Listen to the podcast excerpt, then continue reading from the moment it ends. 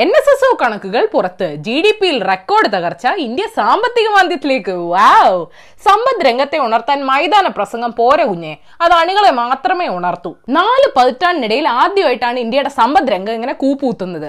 ഒന്നും രണ്ടും അല്ല, ഏപ്രിൽ മുതൽ ജൂൺ വരെയുള്ള ആദ്യ പാദത്തിൽ ഇരുപത്തിമൂന്ന് പോയിന്റ് ഒമ്പത് ശതമാനമാണ് ഇടിഞ്ഞത്.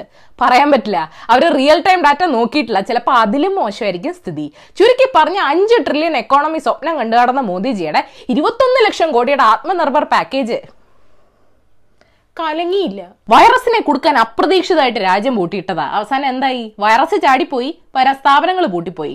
കോവിഡ് ഒക്കെ വരുന്നതിന് മുന്നേ തന്നെ രാജ്യം സാമ്പത്തിക മാന്ദ്യത്തിലേക്ക് വീഴുന്നെന്ന് വിദഗ്ധര് മുന്നറിയിപ്പ് കൊടുത്തതാ. ആര് കേൾക്കാൻ?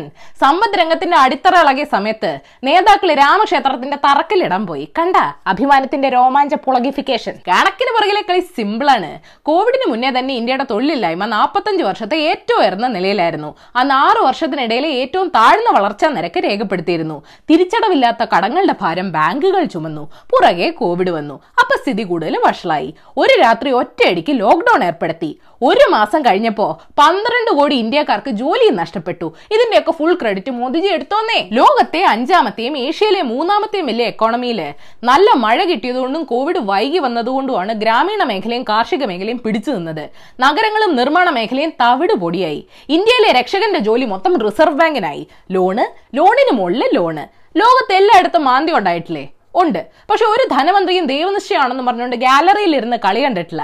വാക്സിൻ വരുമ്പോ രാജ്യം ജീവനോടെ വേണ്ടേ നിർമ്മലാജി? മാന്ദ്യം കാരണം തൊഴിലുറപ്പ് പദ്ധതി തൊട്ട് സകലമാന സാമൂഹിക പദ്ധതികളും താറുമാറാകുമെന്ന് ആദ്യ നീതി ആയോഗ് ചെയർമാൻ അരവിന്ദ് പനഗരിയ പറയുന്നു. വിദ്യാഭ്യാസ മേഖല, ആരോഗ്യ മേഖലയൊക്കെ വളരണമെങ്കിൽ ചിക്കിലി വേണ്ടേ? Coal, crude oil, natural gas, steel, cement, electricity എല്ലാത്തിലും നെഗറ്റീവ് ഗ്രോത്ത് ആണ്.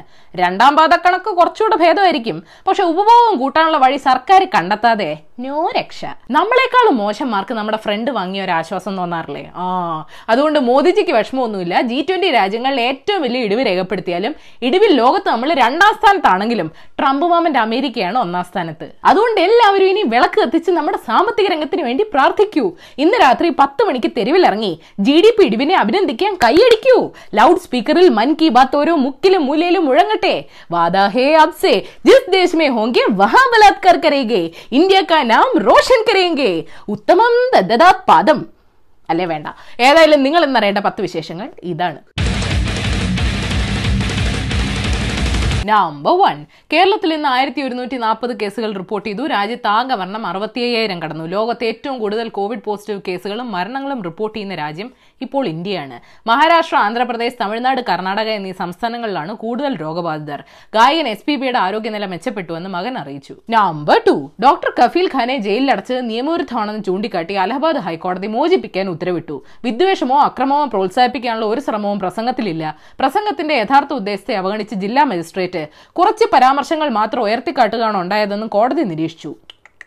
Yogiji, better luck next time. Number three, തിരുവനന്തപുരത്ത് രണ്ട് ഡിവൈഎഫ്ഐ പ്രവർത്തകരെ കൊലപ്പെടുത്തിയ കേസിൽ ഒമ്പത് പേരെ പോലീസ് പിടികൂടി. പ്രതികളുടെ കോൺഗ്രസ് ബന്ധം തെളിയിക്കുന്ന ഓഡിയോ സന്ദേശം ഡിവൈഎഫ്ഐ പുറത്തുവിട്ടു. മുൻപ് മറ്റൊരു ഡിവൈഎഫ്ഐ പ്രവർത്തകൻ ഫൈസലിനെ ആക്രമിച്ചതിന് ശേഷം പ്രതിയായ ഷിജിത്ത് ആ കേസിലെ എഫ്ഐആറിൽ തന്റെ പേര് വന്നപ്പോൾ അടൂർ പ്രകാശിനെ വിളിച്ചെന്നും എം പി ഇടപെട്ടെല്ലാം ശരിയാക്കിയെന്നുമാണ് പറയുന്നത്. അവനവൻ കുരുക്കുന്ന കുരുക്കഴിച്ചെടുക്കുമ്പോ കുലുമാൽ കുലുമാൽ. നമ്പർ ഫോർ, അതേസമയം തനിക്കെതിരെ ഉയർന്ന ആരോപണങ്ങൾ അടൂർ പ്രകാശ് നിഷേധിച്ചു. മന്ത്രി ജയരാജൻ വെറും സി പി എമ്മുകാരനായിട്ടാണ് ആരോപണം ഉന്നയിക്കുന്നത്. പാർട്ടി പ്രവർത്തകരെ പോലീസ് കള്ളക്കേസിൽ കുടുക്കിയെന്ന് പ്രാദേശിക നേതാക്കൾ അറിയിച്ചാൽ അതിൽ ഇടപെടും, അത് തന്റെ കടമയാണെന്നും പറഞ്ഞു. കൊലക്കേസിൽ ഒരു സി എ ടി യുകാരനുണ്ടെന്നും ആരോപിച്ചു.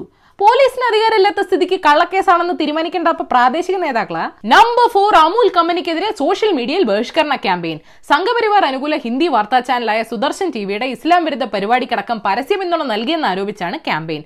അതിന്റെ ഇടയ്ക്ക് അമൂലിന്റെ ഡയറക്ടർ ബോർഡ് തെരഞ്ഞെടുപ്പിൽ ബി ജെ പി പാനലിനെ കോൺഗ്രസ് തോപ്പിച്ചു.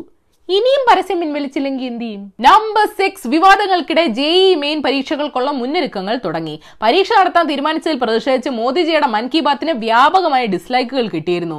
ബി ജെ പി കമന്റ് സെക്ഷനും ഓഫാക്കി. ഡിസ്ലൈക്ക് അടിച്ച അക്കൗണ്ടുകൾ വിദേശത്തു നിന്നുള്ളതാണെന്നും പിന്നിൽ രാഹുൽ ഗാന്ധിയാണെന്നും ബി ജെ പി ആരോപിച്ചു. കുറ്റം പറയാൻ പറ്റില്ല, ഡിസ്ലൈക്ക് അടിച്ച യു എ പി എ വരില്ലല്ലോ. നമ്പർ സെവൻ, ഐ പി എല്ലിന്റെ പതിമൂന്നാം സീസൺ തുടങ്ങാനിരിക്കെ ചെന്നൈ സൂപ്പർ കിങ്സിന് കഷ്ടകാലമാണല്ലോ. ആദ്യം രണ്ട് താരങ്ങൾ ഉൾപ്പെടെ പതിമൂന്ന് പേർക്ക് കോവിഡ് സ്ഥിരീകരിച്ചു. പിന്നാലെ സുരേഷ് റെയ്ന തന്നെ പിന്മാറി. ഇപ്പൊ ദാ ഹർഭജൻ സിംഗ് പിന്മാറാൻ പോകുന്നെന്ന് കേൾക്കുന്നു. ടീമിന്റെ മുതലാളി എൻ ശ്രീനിവാസനാണെങ്കിൽ കൺട്രോൾ പോയ അവസ്ഥയാ. ഞാൻ റെയിനെ കുറ്റമൊന്നും പറഞ്ഞിട്ടില്ലെന്നും പറഞ്ഞുകൊണ്ട് ഇന്ന് വന്നിട്ടുണ്ട്. മുതലാളി മാസ്ക് ഇട്ടോ, ഇനി മിണ്ടണ്ട. നമ്പർ എയ്റ്റ്, ചൈനീസ് സർക്കാരിന്റെ സി ജി ടി എൻ ചാനലിലെ ബിസിനസ് ആങ്കർ ആയിരുന്ന ഓസ്ട്രേലിയൻ ജേർണലിസ്റ്റ് ചെങ് ലൈനെ ജയിലിലടച്ചെന്ന് റിപ്പോർട്ടുണ്ട്. ചൈനയും ഓസ്ട്രേലിയയും തമ്മിൽ ബന്ധം വഷളാവുന്ന സമയത്താണ് ചൈനയുടെ ഈ നടപടി. ഫേമസ് ആയിരുന്ന ചെങ്ങിന്റെ എല്ലാ വിവരങ്ങളും ടി വി ചാനൽ വെബ്സൈറ്റിൽ നിന്ന് തുടച്ചു നീക്കിയിട്ടുണ്ട്. എന്താ കാരണം?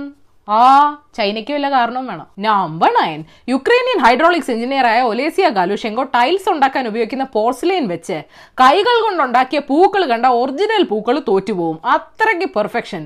പൂവും പൂച്ചട്ടി ഒരേ സാധനം കൊണ്ടാണ് ഉണ്ടാക്കിയെന്ന് പറഞ്ഞിട്ട് ആളുകൾക്ക് വിശ്വാസമാവുന്നില്ല. കഷ്ടകാലത്തിന് അവരുണ്ടാക്കുന്നതിന്റെ സീക്രട്ട് ആർക്കും പറഞ്ഞു കൊടുക്കുന്നുമില്ല.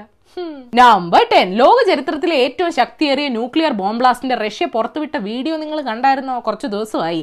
ആയിരത്തി തൊള്ളായിരത്തി അറുപത്തി ഒന്നിൽ ആർട്ടിക് സർക്കിളിലെ ഒരു ഒഴിഞ്ഞ ദ്വീപിലാണ് Soviet Union R D S two twenty എന്ന ബോംബിട്ടത്. ആയിരം കിലോമീറ്റർ ദൂരത്തു നിന്ന് പോലും ബോംബ് പൊട്ടിയ വെളിച്ചം കാണാനായി. സമയമില്ലാത്തതുകൊണ്ട് എല്ലാ വിവരങ്ങളും പറയാൻ വയ്യ.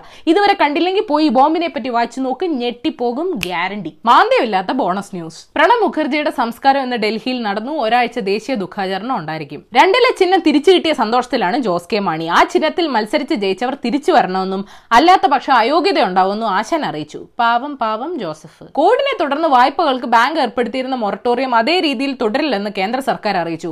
പക്ഷേ വായ്പ തിരിച്ചടവിന് ബുദ്ധിമുട്ടുള്ളവർക്ക് ഇളവുകൾ നൽകാൻ ബാങ്കുകൾക്ക് അധികാരമുണ്ടെന്നും അറിയിച്ചു. ചെന്നൈയിൽ ആറ് കൊലപാതകം ഉൾപ്പെടെ മുപ്പത്തഞ്ച് കേസിലെ പ്രതിയും കുപ്രസിദ്ധ ഗുണ്ടയുമായ സൂര്യ ബി ജെ പിയിൽ ചേരാനെത്തി. പക്ഷേ പിന്നെ പോലീസിനെ കണ്ടപ്പോൾ മുങ്ങിയെന്ന് വാർത്തയുണ്ട്. പോലീസ് കണ്ടില്ലായിരുന്നെങ്കിൽ പാർലമെന്റിൽ എത്തേണ്ട മനുഷ്യന്. അപ്പൊ ശരി, ഏഷ്യാവിൽ ചാനൽ സബ്സ്ക്രൈബ് ചെയ്യാൻ മറക്കരുത്. മണിയടിക്കണം. രസകരമായ വാർത്തകൾ വായിക്കാൻ ഏഷ്യാവിൽ മലയാളം വെബ്സൈറ്റ് സന്ദർശിക്കണം. ഈ വീഡിയോ ഇഷ്ടപ്പെട്ടെങ്കിൽ ലൈക്ക് ചെയ്യണം, ഷെയർ ചെയ്യണം. കോമൺ സെൻസിൽ നിരക്കുന്ന അഭിപ്രായങ്ങൾ താഴെ അറിയിക്കാം. Thought for the day. മുൻ അമേരിക്കൻ പ്രസിഡന്റ് ഹാരിസ് ട്രൂമൻ പറഞ്ഞിട്ടുണ്ട്, it's a recession when your neighbour loses his job, it's a depression when you lose your own. നിങ്ങളുടെ അയൽക്കാരന് ജോലി നഷ്ടപ്പെടുമ്പോൾ അത് സാമ്പത്തിക മാന്ദ്യം, നിങ്ങൾക്ക് ജോലി നഷ്ടപ്പെടുമ്പോൾ അത് ഗുരുതരമായ സാമ്പത്തിക തകർച്ച.